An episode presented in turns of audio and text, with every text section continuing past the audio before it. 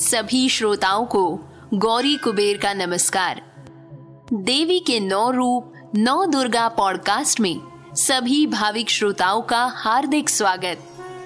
माँ दुर्गा का आखिरी रूप, देवी सिद्धिदात्री है। ये माँ दुर्गा जी की नौवीं शक्ति है।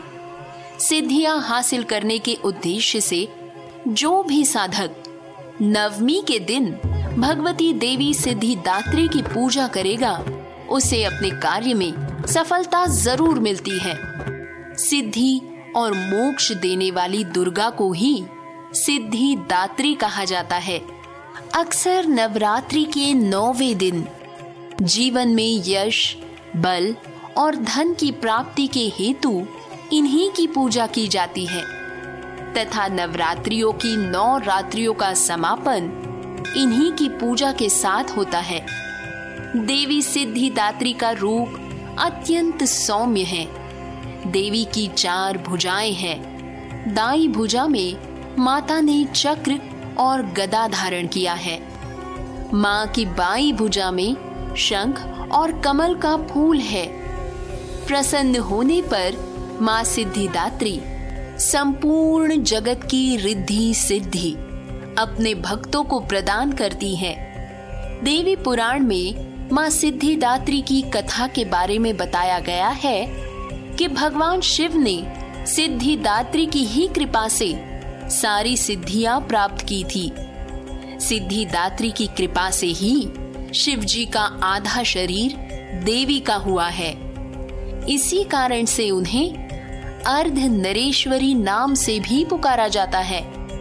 इस दिन देवी का पूजन करने से मोक्ष की प्राप्ति होती है। सिद्धिदात्री माता कमल पर बैठी है। माता के इस रूप की पूजा केवल मानव ही नहीं, बल्कि सिद्ध, गंधर्व, यक्ष, देवता और असुर भी करते हैं। अगर इनकी पूजा विधि विधान और पूर्ण निष्ठा के साथ की जाए तो व्यक्ति सभी सिद्धियों को प्राप्त कर सकता है, साथ ही ब्रह्मांड पर पूर्ण विजय प्राप्त कर सकता है।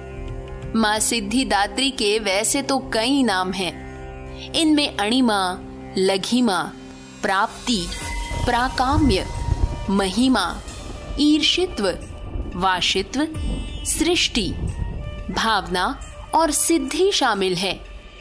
प्राचीन शास्त्रों में अणिमा, महिमा, गरिमा, लघिमा, प्राप्ति, प्राकाम्य, ईर्षित्व और वशित्व नामक आठ सिद्धियाँ बताई गई हैं।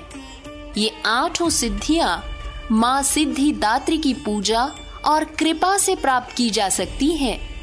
आपको ज़रूर याद होगा, हनुमान चालीसा में भी अष्ट सिद्धि नवनिधि के दाता कहा गया है माँ की आराधना से जातक को समस्त सिद्धियों, नवनिधियों की प्राप्ति हो सकती है हालाँकि देखा जाए तो आज के जमाने में इतना कठोर तप कोई नहीं कर पाता है।